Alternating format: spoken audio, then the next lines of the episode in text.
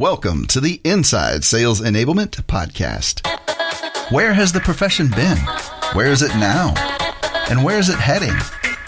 What does it mean to you, your company, other functions, the market? Find out here. Join the founding father of the sales enablement profession, Scott Santucci, and trailblazer Brian Lambert as they take you behind the scenes of the birth of an industry. The Inside Sales Enablement Podcast starts now. I'm Brian Lambert. I'm John Thackston, and we are the Sales Enablement Insiders. Our podcast is for sales enablement leaders looking to elevate their function, expand their sphere of influence, and increase the span of control within their companies. Thanks, John. And for those of you long-time listeners, you heard that right. That was John Thackston and not Scott Santucci. Actually, Scott's on this uh, podcast with us but uh, John, are you ready to do this? Are you ready to go, man? I am. I am absolutely. I am absolutely ready to go. Yeah, Scott, are you excited? You know, I love being surprised, but uh, I'm not really. I'm not sure what's going on here. Well, you know, it's uh, it, it's it's pretty funny, Scott. Uh, Brian actually reached out to me earlier in the week, and he said, you know, I am really, really just kind of tired of hearing about how Scott defines sales enablement, and there's so much debate about it. And it's really just time to put, you know, Scott's original work, Sales Enablement Defined, it's time to put it on trial. And he said, John, I want you to come on the show. What we're going to do today, Scott, is put you on the spot. You, you really wrote the original definition around sales enablement we're 10 years in and uh, we're going to put it on trial and see hey does it stand up uh, or uh, were there some things that were off? That's what we're going to do today. That's right man. You're on trial scott. You ready? So is this like evolution or creationism? That's right. Or okay. or people or people's court. Okay. We'll let our listeners decide. Yeah but first exactly. I'm not giving that $400 to john. No way so first, uh, let me let me introduce. He didn't, he didn't fulfill his uh, his duties on uh, filling back my my lawnmower when I lent it to him. right. So uh, so uh, with this, uh, this is for our listeners. First, let me introduce John Thackston to you guys um, uh, as our listeners of Insider Nation. John is with SOAR Performance Group. He's one of the co-founders of it. SOAR Performance Group's a client-focused sales consulting and training company that concentrates on sales transformation and enablement. John's based out of Atlanta, and let me tell you something cool about him. Uh, when when Scott first uh, had this idea for the DC area networking group of sales enablement professionals, or whatever it was called, he put out this call. He gave me a call and said, "I'm going to do this. Um, make sure you make sure you're all over on LinkedIn, and, and uh, we're going to do this uh, networking group." I'm like, "Yeah, man, I'm in." So we we put it out. Scott put it out you know, we did our liking and sharing and we started getting people in. And all of a sudden, this guy, John, pings me on LinkedIn. I have no idea who John is, didn't meet him before in my life. And he's like, hey, can I come to this uh, networking group? And I was like, yeah, sure, man, whatever. Of course. Well, a few days before, I don't know, four or five days before, he pings me on LinkedIn again. Hey, I'm coming. I'm coming in from Atlanta. I'm flying in. I had to come in and, and leave on the same day, and my flights have me coming in. I might be a few minutes late to the start. So I'm on LinkedIn, my mobile app. You know, I'm like, okay, cool, whatever. But then, like three hours later, it dawns on me. I'm like, wait, what? This guy's flying from Atlanta. I was like, holy cow, this guy's flying from Atlanta. So I called Scott up. I'm like, hey, Scott, we got this guy coming to the DC area networking group from Atlanta. And Scott, do you remember that? That was John. And, and now, now he's got you, uh, he's booted you out of your co host seat from Sales Enablement Insider, Inside Sales Enablement. So, well, I love that. And uh, I think there's, there's a whole bunch of things going on. So if you're listening to this, a couple things to remember we were trying to just form a local uh, a local networking group. In order to get that going, one of our podcasts, uh, I think it's I, I, don't know, we can add the episode around that was following up the being heroic framework, where we highlight being heroic takes little baby steps of courage to to just come to help out is exactly the kind of mindset of people that I want to be around with. It takes a lot of courage. It takes a lot of determination. To me, it says a lot about uh, John, the human being, to come in and say, hey, there's a group of people here looking to do something that I personally believe in. I'm going to fly in from Atlanta to help out. so immediately there is, is, is the world according to Scott. John's stock is through the roof for me, so I'm really grateful and uh, I'm assuming this is going to be a, uh, a, great experience of uh, getting fired from my co-host job. So, you know, I'm going to have to, you know, I'm still looking in the mirror and telling, you know, doing my affirmations. You know, I'm a good guy. People like me. My Stuart Smalley. Gosh darn it, fired. people like you. Yeah, right. Exactly. Exactly. so I'm I'm interested in seeing how this goes, but I just wanted to stress to everybody um, the way that the society grew were little tiny baby step acts like John uh, John demonstrated. And uh, if you're like that, please uh, join Insider Nation and find little tiny baby steps to get engaged. There you go. Great words and uh, well spoken, and uh, that's how that's how you grew, and that's how you started the society, and that's what got me involved, and uh, that's what got John involved, and and so what we're doing now is we're going to put Scott on trial, as we alluded to. So here's the roles. So Scott, you're you're the defense. Right. You're just the defendant. All right. And our listeners are the jury. So you're the defendant. John is the prosecutor. So he's going to prosecute you about the report you wrote that I, I was uh, helping you with at Forrester a long, long time ago called Sales Enablement Defined. So since I'm partially biased uh, because I'm a big believer in the report and you know help you with the peer review etc i'm going to just be a, a proxy of the of our listeners um, representing insider nation. So i might chime in i might ask clarifying questions of either of you. Through this activity and this interaction i'll be also summarizing what we're taking away and I'll, I'll provide a bit of a recap at the end as well. Okay. So is everybody clear on their role well, yeah, I'm. I'm. I love this idea, guys. Uh, I don't know if anybody who's ever done a podcast to do something like this, so I'm all in. Uh, I, I, I, do want to make one quick disclaimer that none of us are lawyers, and you should not take any legal advice from this podcast for any reason. we need the legal qualifier. I want to make sure that no one listening, for any reason, believes that you should take any of this and act on it in any legal capacity whatsoever. Please do not do that. That's right. Uh, that's how. That's how. The, uh, that. That's awesome. This is how totally unscripted this is. By the way. All right. Cool. So feel like we should have some sort of music, but you know we'd probably get sued for copyright infringement. So we're just going to jump into it.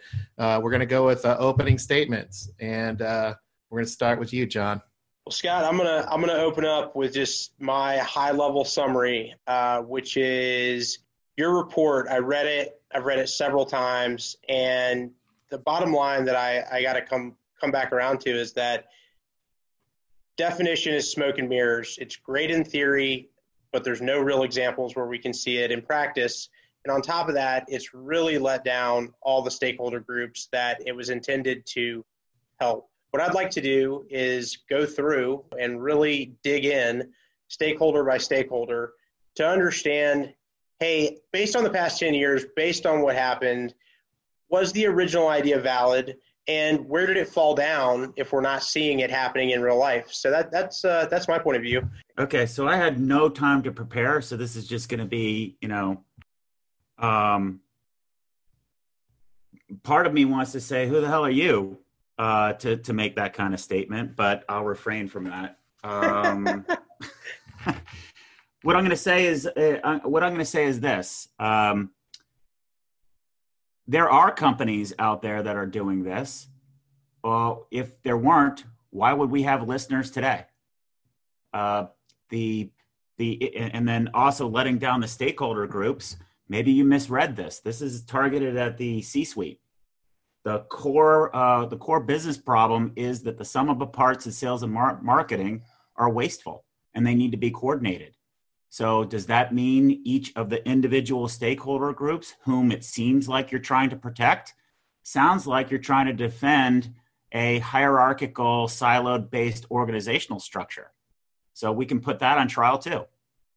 And right. be- before before we dive into that, Scott, I do have one question for you before I really dive into the to some of the you know the deeper dives, which is when you wrote the report originally, because I think it's important to always start with a frame of time. I mean, if we think back to 2010, I, you know, if we think back to the, the year 2010, I think I knew like one person that had an iPhone. So that's been a while.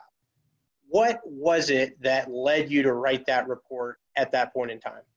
So the driver goes back to we at Forrester held a, a meeting in 2008. So the report that you're referring to is titled uh, August 3rd, 2010.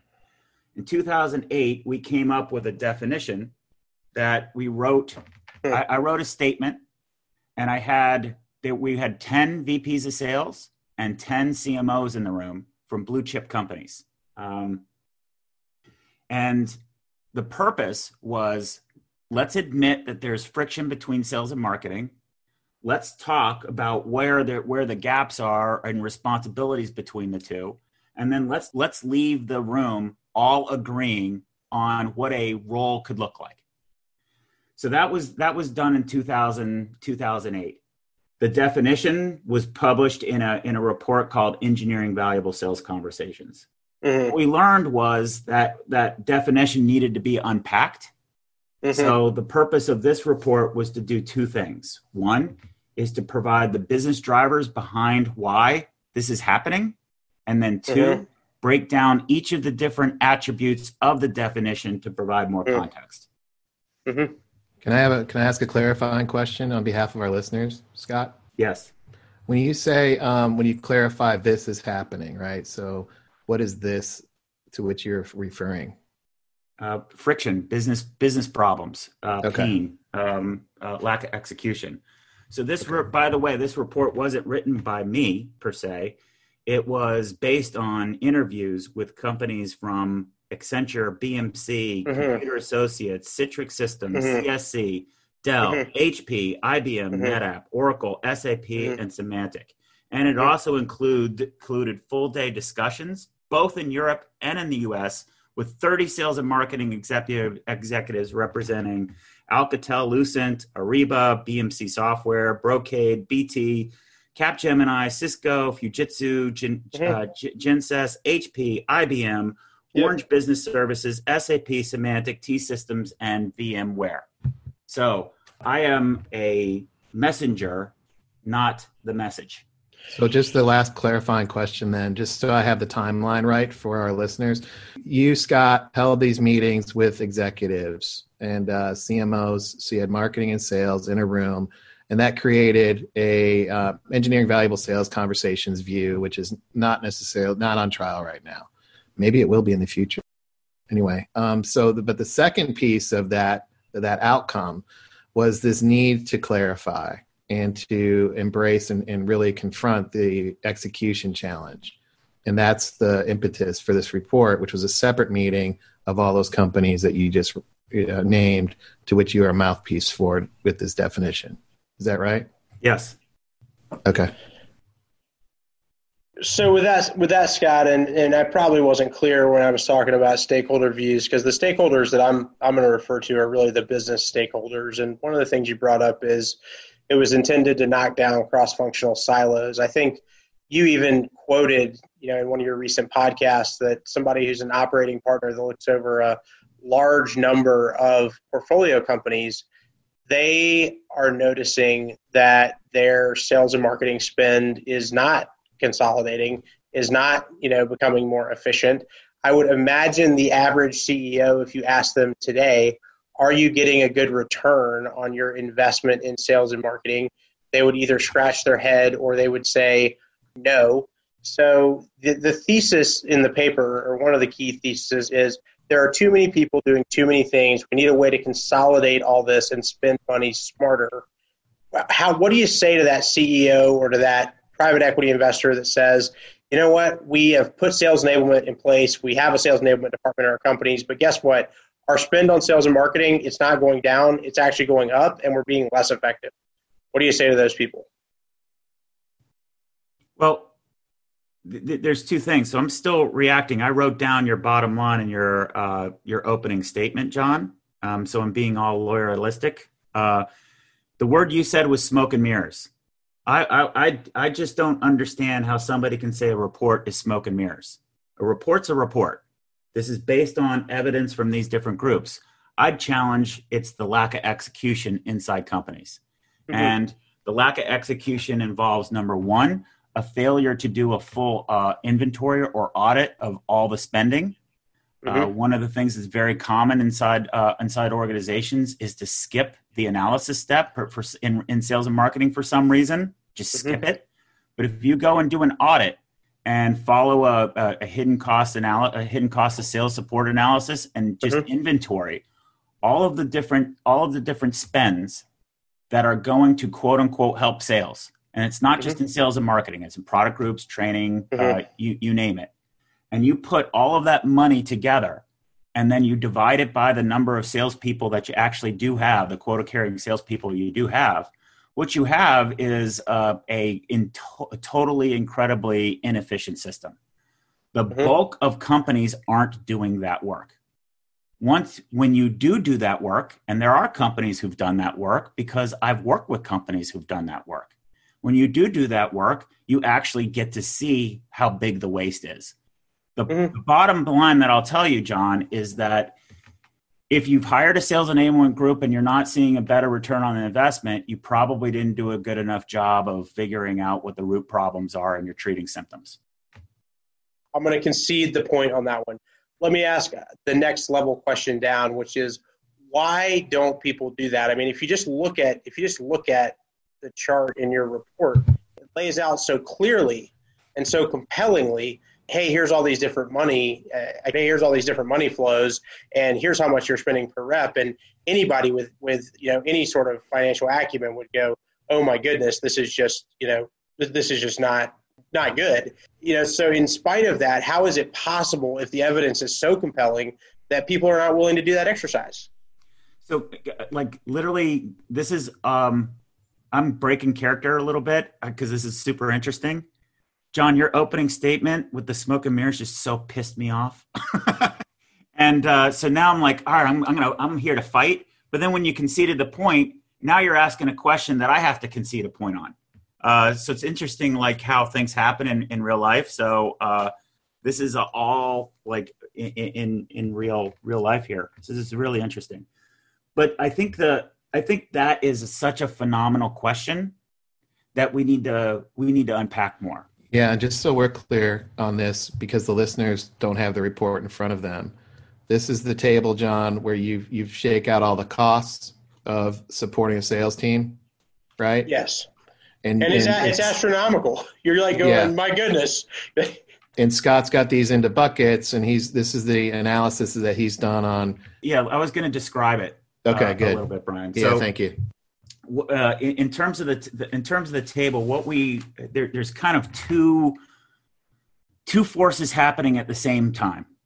Um, force number one is each different functional group is doing things to quote unquote help sales. Why?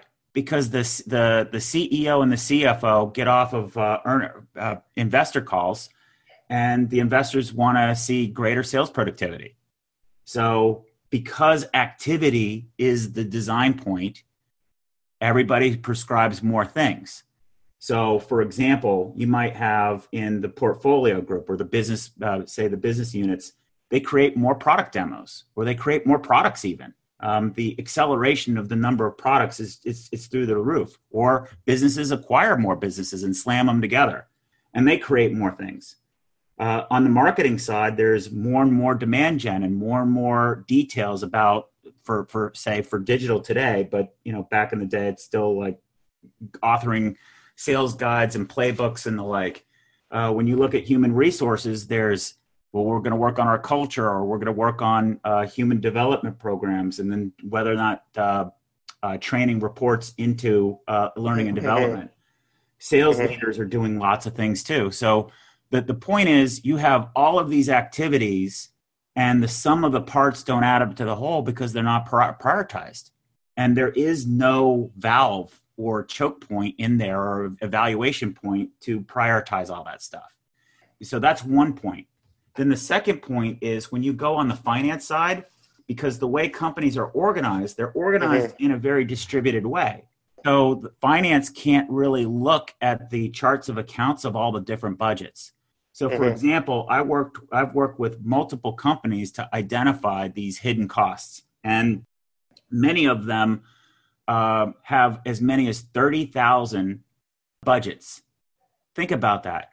thirty thousand budgets. That's a that's a lot of bu- that, that, that's a lot of budgets. Yeah. How do you figure out where the activities that drive value are across all of those different budgets?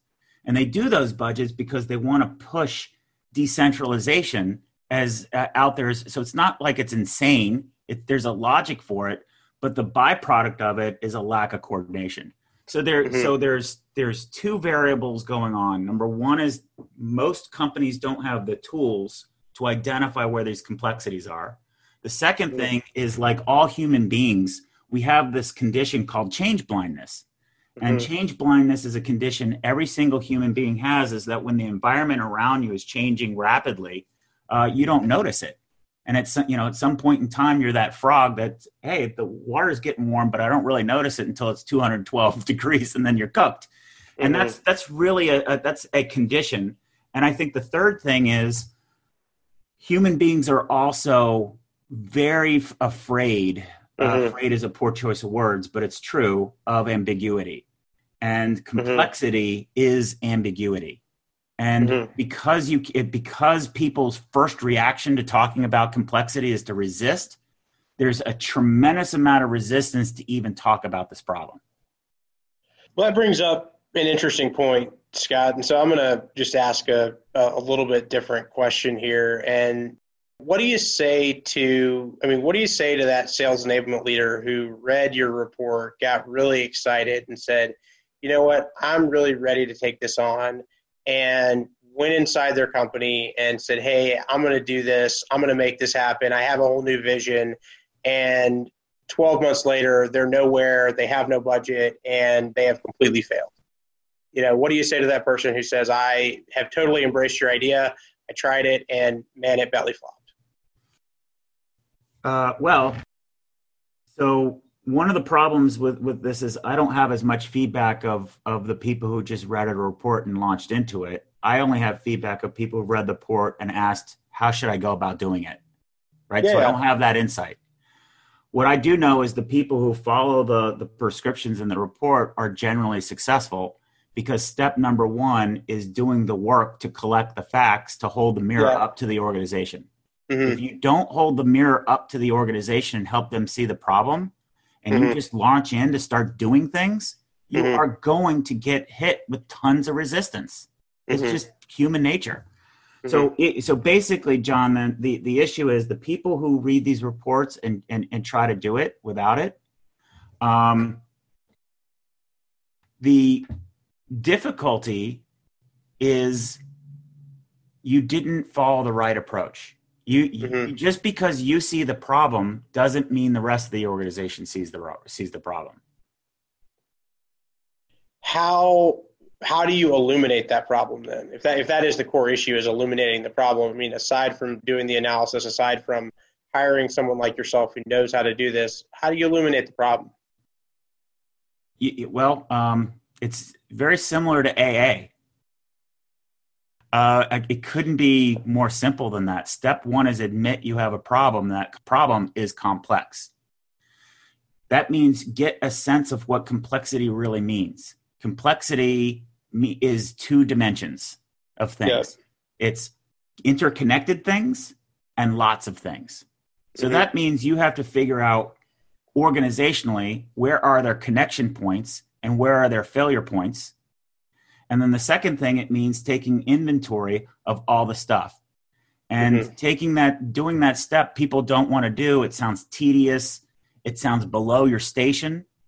But once you put that out there, you can do it. And then the other thing, too, is fanfare, or you have to have some drama. One of my favorite examples was um, a lot of people think that in order to tackle it, you have to do stuff. But really, mm-hmm. the number one goal is to stop doing things. And my favorite example, uh, this guy, Matt, uh, from a large company, at the sales kickoff, he printed out all of the policies that the company had.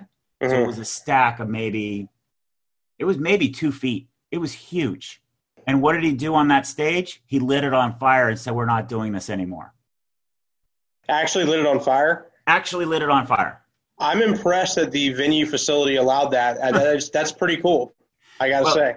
They uh, they came in and told him not to do it because he did it, uh, you know, on the. It was funny, but any the, the point of of doing that was we're not doing this BS anymore. And right. what happened? Pretty much because I was there. Pretty much every salesperson stood up and, and, and applauded. You could have ended the whole sales kickoff right there. So the, the point is the amount of complexity is uh, death by a thousand paper cuts. Once you show all of it, it's like putting, if you're a libertarian, it's putting the tax code out in front of you and going, whoa, this is what we're doing to businesses? I didn't know that. So that's, that's step number one of a big win, which is really just to say, let's stop doing things. Um, other, other examples of, of doing that is to actually put together a report of you know so this is something else that happened less dramatic putting together a report and then asking the executives like put the put the numerator all the spend uh, of sales costs and then put the denominator of how many salespeople there are. It mm-hmm. forces an amazingly hard conversation. One where did you get the numerator from? Oh my god. Two there's disagreement about how many reps there are and then the denominator don't even agree how many reps they have. So to me, if you want to be successful, you have to get clarity, and clarity starts with raising these kinds of basic issues that don't get raised. When you do that, you're successful because mm-hmm. people give you power. They, mm-hmm. say, This is unacceptable. Let's go fix it. But mm-hmm. when you don't do those things and start, you know, building, well, let's build the sales process 1st You mm-hmm. don't have support, and you're going to get met the, the white blood cells inside the company are going to resist any of that change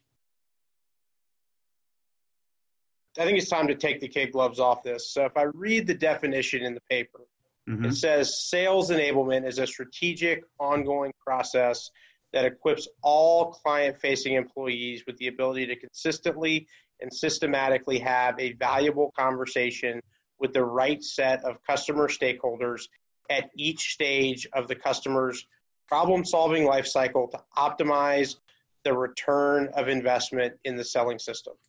So, question I want to ask you is how do you square that with the fact that Salesforce.com just came out with a report that said 87% of executive buyers don't find conversations valuable? So, we're just supposed to accept that? You're a company, you're the one who's training them, make them better. Like, uh, I'm, I'm baffled by the question. Yeah, the, it's in uh, your control as a business of what output you produce out there. And if executives aren't having value in the output of your salespeople, that's your company's fault. You're producing bad sellers. Or don't sell to executives. I mean, those are your two choices. The other question I would have would be so, what that says to me is that people are not executing well the definition. So can you prove somebody can you prove that somebody's doing it? I mean, do you have examples of where people are like real examples, real tangible examples of where people are actually doing it? Yes. Talk me through those. What do they look like? None of them want to share these things because they believe they have competitive differentiation now. So let me walk you through a, a couple scenarios, and maybe those uh, that are doing this will feel comfortable enough to share their stories about how differently they're behaving than their peer class. But uh, some of them look like, "Hey, we're a uh, we're a business, and we're going to decide how many accounts that we grow. So we're not when, when we build our growth strategy, we're going to pick 20 accounts to go after. And so the, these are this is a business that sold big ticket items." Instead of ramping up or the number of reps or anything like that. And we're going to choose to go out, we're going to choose to add 20 accounts to our profile. And that means we're only going to pursue 30. Period. End of subject. And then everything is about quality about those accounts and saying, look, we're only going to take 20 in. So if you're one of the 10 that aren't in, you know, tough. And yeah, I get, I, I get that. I get that, and that that's a I think that's an interesting use case. You know, there's even, other use cases. So there's another example of uh, companies that they break down their sales their sales uh, organization into a portfolio of revenue streams. Yep. Uh, so, for example, uh, a office furniture company has been selling, you know, individual office furniture for all uh, for a long period of time then transforming instead of building a P&L around the products, build a P&L around the key accounts and then assign people to work whether product marketing, et cetera, all into a all into a flow, a work team assigned to those accounts. So if you look at the if you look at the inventory in the in the breakout, there is more growth potential. They could grow the they could grow their business 2x, 3x by just concentrating on the top 20% of accounts that meet their meet their profile. But they have to work in completely different ways than just selling individual products. So you carve that group out, wall them off so that they can develop their own culture and their own ways of working. That's an example of uh, executing uh, executing this. And the answer yeah. is, was actually simple to do. The hard part was envisioning it. Yeah, I guess the you know I would I would just say that you know people have been having P and Ls around key accounts for a really long time, so I I, I kind of question I kind of question if that's an execution of this definition or if that's a business strategy. It's been around for a long time. Back to the the, the question at hand. Um, when you think about the definition, well, let, we can cha- let me challenge that because I've experienced a P&L statement around a key account, say it like an outsourcer or something like that, but they don't staff to it. They staff to they staff to silos. It's virtualized when we talk about a P&L and an org model, it means people are assigned directly to those uh, to those account profiles. Their job descriptions are rewritten. Uh, how they work is different. Their org structures are different. It's not just a artificial uh, assignment of a P&L around it. It's really an org model based on that in, t- in terms of an entire revenue stream. I think we'll leave that as agree to disagree. Um, now, let me get back into something that I think is going to be really relevant for the practitioners of sales enablement.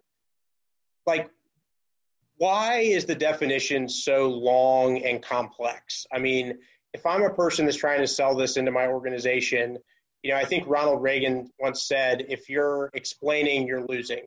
And, you know, your average sales enablement practitioner, how do they even explain what a problem solving life cycle is to their company? Like, what does that even mean? Well, first and foremost, would would you take a definition of anything and sell it? Ever? Of course not.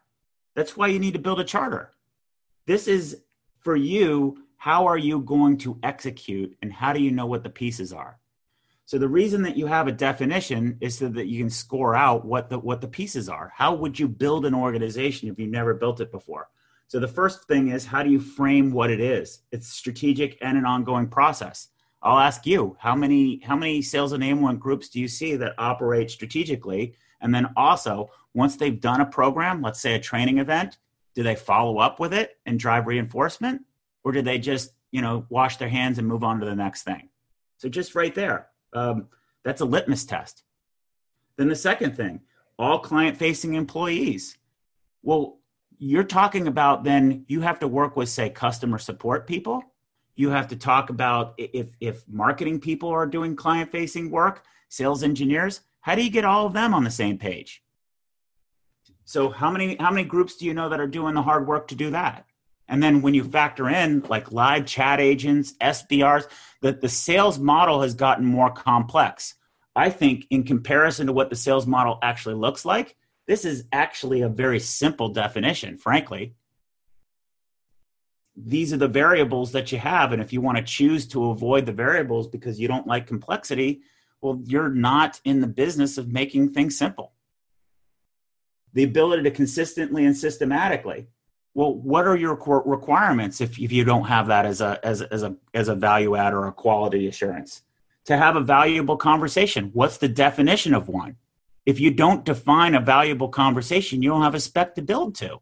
That's why only 11% of business executives find the, the, those relationships uh, fitting.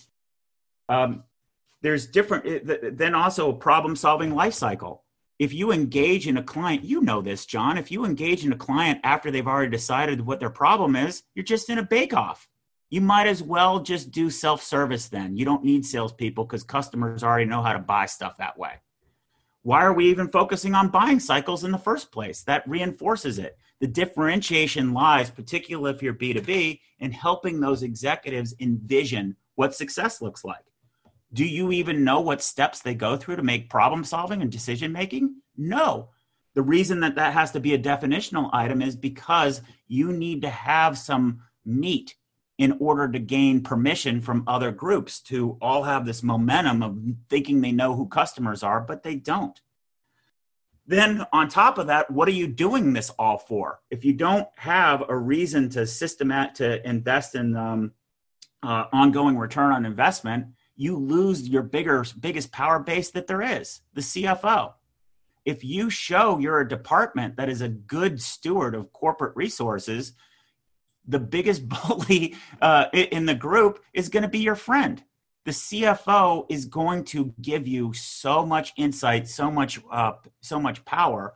If you're the adult in the room worried about whether or not we're getting a return on investment on these things. So, you know, if if if you want to look at this as a definition that you go and just put up in front uh, uh of a CEO and say, let's let's buy into this. Uh, well, frankly, you're not executing.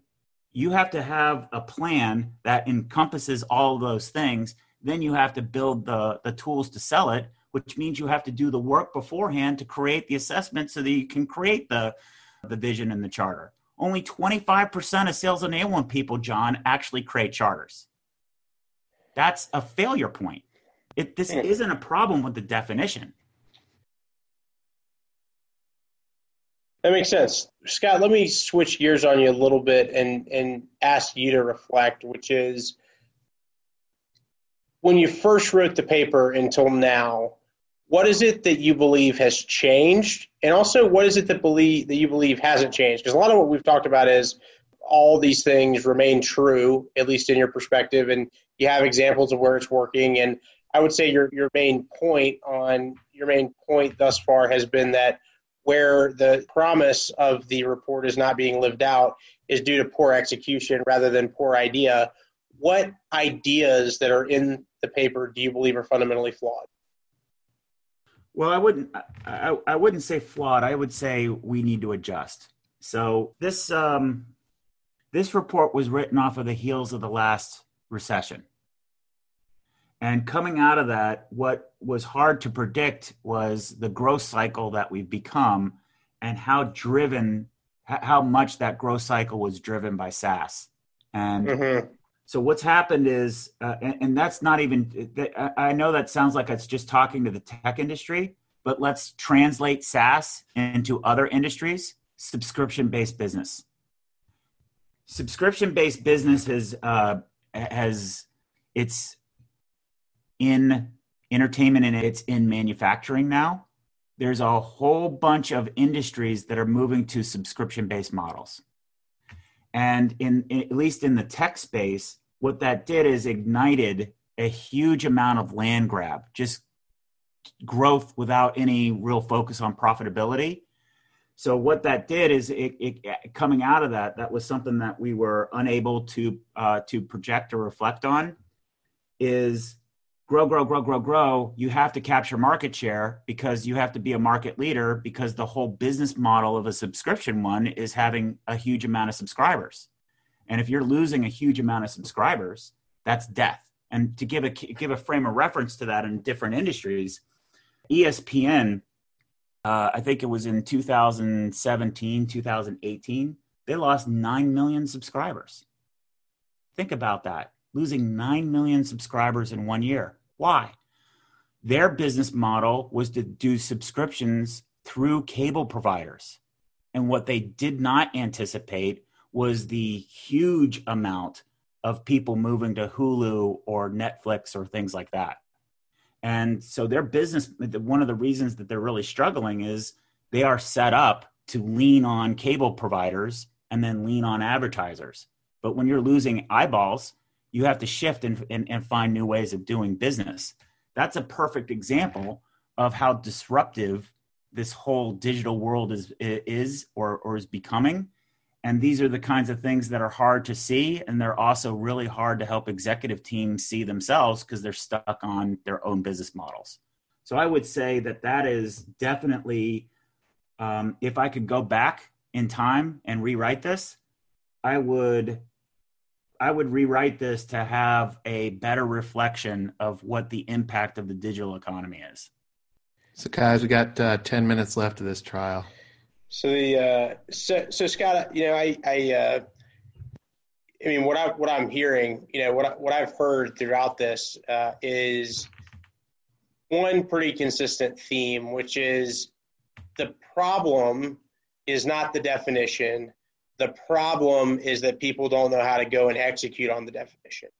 Is that a fair statement? Uh, in in a trial sense, yes. In terms of like uh, you know trying to get to common ground and understanding, I think the big missing point is to clarify why. Why so, do we have these problems? That's what's missing. This is a um, a product based definition uh, for an enablement person to make sure that they're successful. This is not the tool that you put in front of your company and say, this is what we need to do. And it was never designed for that in the first place. We need to have something different, which is here's a business problem, why? How do we teach people to uh, communicate the, these issues internally how do we help highlight the light bulb moments that have to happen before you get to the solution? Because executives just don't see these problems because of the instruments that they're looking at it. They're looking at the problem through the long, wrong lens, but they feel the pain. We have to do a much better job of helping them connect the dots between feeling the pain, identifying the business problem, giving it a better identity, and making it more accessible. And that's something that I failed completely uh, completely at with this report. I will totally agree with that. So, I mean, I, th- I think what you're saying, Scott, is that like if sales enablement people want to execute on this, they actually need to essentially become good at what they want their people to do, which is get inside of a company, understand what's going on, build a business case, align with the right stakeholders, and create a case for change. Yeah. And to be very specific, what I would say is I would take each line of this definition and see whether you have a clear answer for it and anticipate where you're going to get pushback from the rest of the organization so that you have a plan. Then that plan, you need to turn it, you need to write it up in terms of your definition of what you want the outcome to be. Then you need to write up, you know, a staged approach. Then you need to start the work of how you're going to sell it.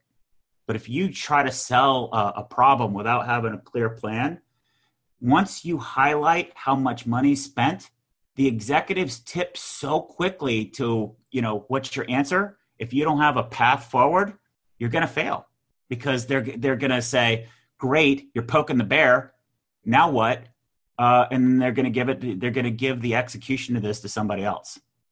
So why can't I got one last one before the closing argument on this one, and why can't sales enablement leaders do that? Like you hear, I mean, yes, like you've mentioned some success stories, but if you walk around in the marketplace, there are a lot more failure stories than success stories. So what you're describing makes total sense to me. Why can't why can't sales enablement leaders do that? Like what's holding them back? Well, I think it's it's not. I, I wouldn't characterize it as can't.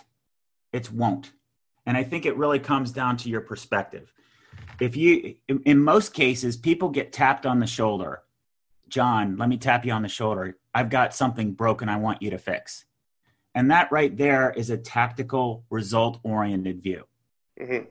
in order to fix this problem you have to have a mission and a goal oriented perspective you need an executive mm-hmm. sponsor. You need to make a case. You need to uh, be more inquisitive.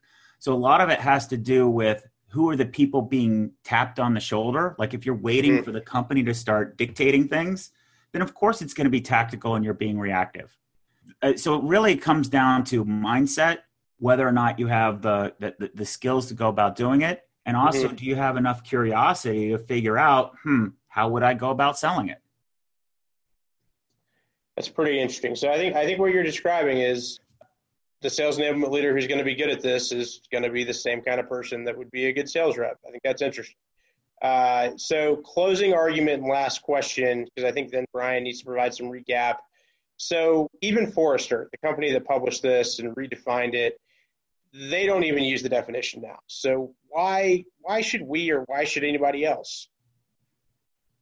Well, I think the, uh, the, the question. I mean, that's a fair question I think if you look, uh, my ask my ask of you is to ask yourself, what is Forrester? Uh, does Forrester today, if you look at the profiles of the analysts there, how many of them have a sales background versus a marketing background? Is the definition more suitable or aligned to a marketing perspective? Are they out advocating that marketing should do it? If you notice, John, I don't advocate anybody to own it. I just want somebody to be able to elevate this to a business problem to help the executive committee to solve it. I'm neutral. However, if you look at the goal and the effort around where, where Forrester is, most of the work that they do around B2B is marketing. They have a whole marketing practice that's B2C focused that's phenomenal. Does B2B, B2C marketing translate into B2B marketing? No. Where do they have a lot of sales leadership? Then on top of that, I would also challenge it even further. Forrester has acquired SiriusDecisions. Serious Decisions has their own definition of sales enablement. So um, I think the question is less about this definition and more a question of what's the vision that Forrester has moving forward. My my closing argument is as follows: uh, the report itself is, I think, still valid.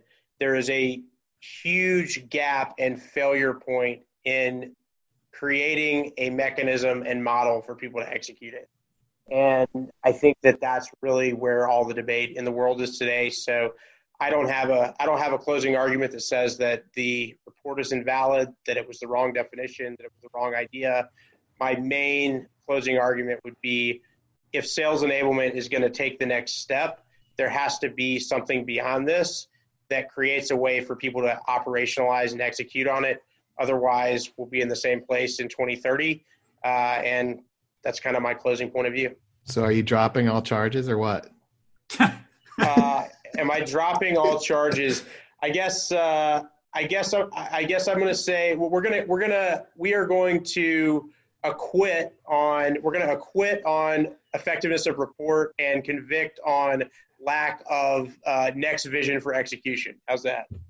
That's what you're going to drive to. Now you don't get to acquit; you just get to drop charges or not drop charges as the prosecutor. I'll, I'll, drop. I'll drop. I'll drop. I'll drop the charges on is the report good or not. I will. You know, I think we're going to file a new set of charges on. File a new set of charges on. Uh, do we need a next layer around execution? How's that?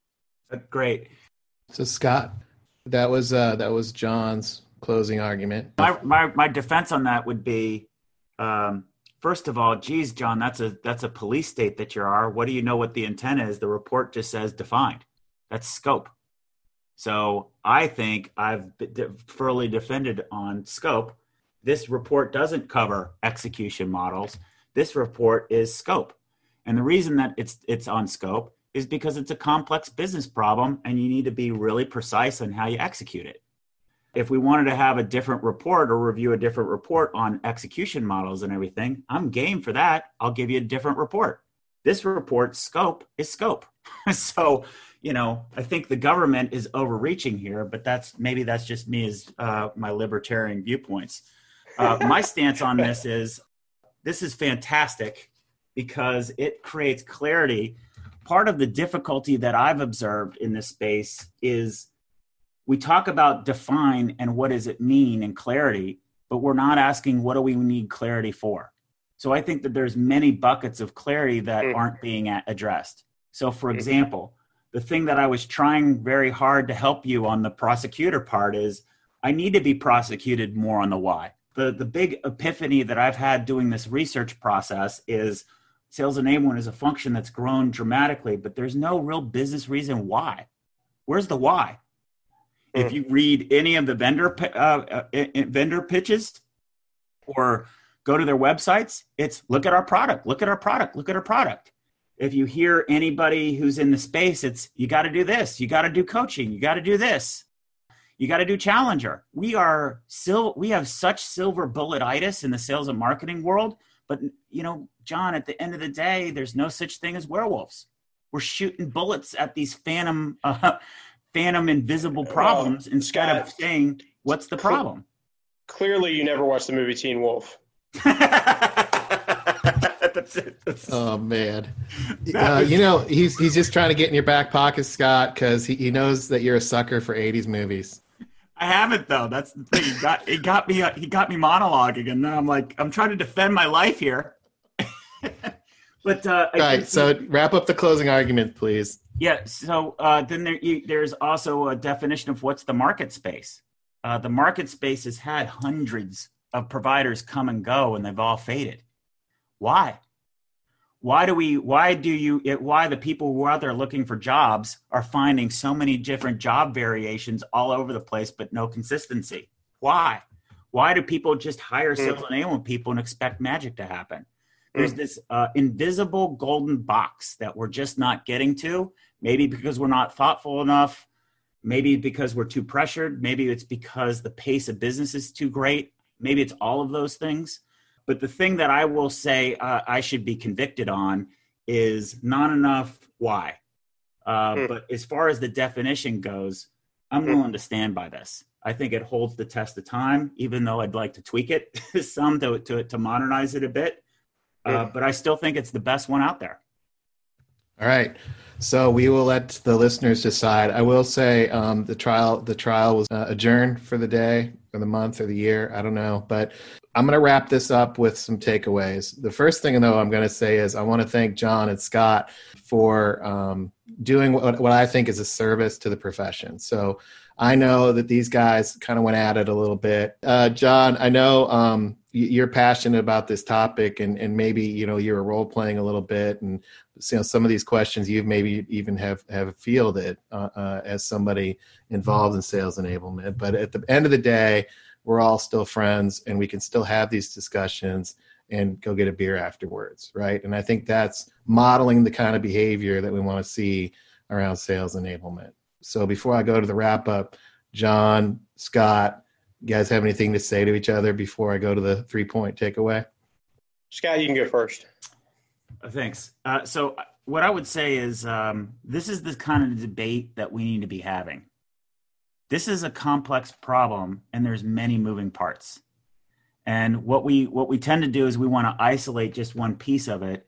But if you just isolate one piece of it, what happens is this is an ecosystem type problem and you don't address the other things. So I think part of what we've got to learn to do is to learn how to talk about an ecosystem or a system and learn how to do it uh, that doesn't trigger so much emotion and anger and be more um, bring more civility but also a lot of hard questions in my opinion the hard questions are what teases out the clarity and uh, if you can have civil discourse, and I, I like the the lawyer metaphor, I, I'd like us to just you know build on that more because you have to make your points and you have to be able to defend it. And the whole uh, legal process about the cross examination and asking the right questions is really, really healthy. So I, I, I, think we should find ways to do more of that and less pontification, yelling it at, or um, you know, bringing other ideas down. Those would that's be my good, thoughts. That's a good point. If you guys ever watch these crime dramas on TV, the prosecutor and defense are going at it in the courtroom. Then they go out in the hallway and talk about their kids and stuff in the shows. And I'm always like, how's that even possible? Then I'm like, I love it because they're all getting along and they're following procedure and they're upholding rights. You know, they're doing their jobs. So that's that's pretty cool. John, your comments. Uh, well, two things. Number one, first and foremost, I want to thank you guys for having me on. Uh, you guys are obviously two of the real leaders in the space, and I was, you know, honored that you selected me for this uh, this task. Uh, I hope that uh, my main hope in all this is that, you know, this will be of service to the community and be beneficial to someone who is wrestling with this challenge. And I'm just really grateful to you guys for having me on. And uh, Scott, hopefully you know uh, I was playing a role a little bit, but I you know wasn't trying to pick on you. It was really about how do we have a healthy debate. So um, I am a big boy. I love he- healthy debates. My feelings aren't hurt at all. Uh, I just um, you know what, what's a what's a type of inquiry that that's useful. I think um, maybe that's a the whole nother show is what kinds of questions can you ask a lot of people will tell you you need to ask more why questions, but when you're in a company and you ask a why question, you can get slammed. So mm-hmm. how do you mm-hmm. know when's the right time when you can ask mm-hmm. a why question versus when you can't? Uh, so Yeah. there- it- it- Like, why are we doing that? It's very confrontational and you get slammed. You know, Right. it's not, there's a way in which to deliver it. There's a timing piece around it. Yeah, so being aware of when you can ask why. What I've noticed is that people who have more of a tactical or consider themselves more pragmatic, the time to ask questions, they've been given the floor to ask questions, but they don't think they can or they can't come up with the questions or they can't envision it. And they ask questions, you know, kind of too late, like in the middle of execution. And then management's like, why are you asking me this question now? I get that we asked that question six months ago. How could Mm. you not be prepared? So I think part of this is having much more empathy about, and, and I've I've sort of called this um, sympathy for the devil. You know, management. I hear a lot of work, a, a lot of talk about what management needs to do to help me as a director level or something. Yeah, like well, that. you know, it's also it's also my job to help management understand how why they should help me. So that's a exactly. whole other that's a whole other topic. Yeah. So I think that there's a, a, a lot of um, misunderstanding across different groups that uh, I think we probably need to tease out. I think everybody everybody that I encounter in this ecosystem wants things to be better. So find a way to start there instead of finding a way to where we can point fingers at each other. So my three points real fast that I want to give. One is print the definition. It's in the show notes. I'm going to print this the definition of sales enablement in the show notes. We're going to put that there, make a line by line inventory and make sure you can answer the questions there. Two, take a long hard look and uh, think about this deeply. But if you are in a sales enablement role and you're a listener of this show, you need to reflect on do you have a skill problem or a will problem? And uh, that discussion around skills and, and will um, is an important uh, distinction here because Scott laid out his argument that he believes it's more of a will piece, and then he backed it up and said you need skills to do that. So, just expecting management to give you the the charter and the funding and things like that that's that's not going to work. You've got to be able to have both the mindset and the skills to go up and get what you need. The third thing, the last thing is is who are you talking to, and uh, where are your inputs coming from? it's really important in a time like this that you think deeply about where where your sources of information are and how that sources of that, that information is, is being vetted through what lenses um, there is going to be you know a, a huge uh, cha- change and challenge in the in the coming years uh, around sales and marketing. It's a it is it is a done deal. It will change. Um, so with that in mind we invite you to come on may um, may 19th to the the readout and the findings of the sales state of sales enablement research report. You can see the whole methodology when you go to insidese.com slash research. You can see all of the, the panelists, all the companies that Scott's been interviewing. You can also uh, listen to all the podcasts. There are six panels that we went through um, to, to hear that. So even if that May 19th is already passed and, and you're listening to this a year later, make sure you listen to these these panels and engage us around that topic. I want to thank Scott for uh, going on trial. He had very little. I told him to print the report and uh, uh, be ready, and uh, I think he was. And great job, Scott and John. Thanks so much for doing this uh, once again. When you flew up from Atlanta and just engaged, um, that's what I asked you to do here. Was you know just have fun with it, and and you did that. I really appreciate you, John, putting yourself out there. So on behalf of uh, Insider Nation, John, thanks for for being an insider, and we'll see you guys on the next podcast. Take care. Thanks for joining us. To become an insider and amplify your journey, make sure you've subscribed to our show. If you have an idea for what Scott and Brian can cover in a future podcast or have a story to share, please email them at engage at insidese.com. You can also connect with them online by going to insidese.com, following them on Twitter, or sending them a LinkedIn request.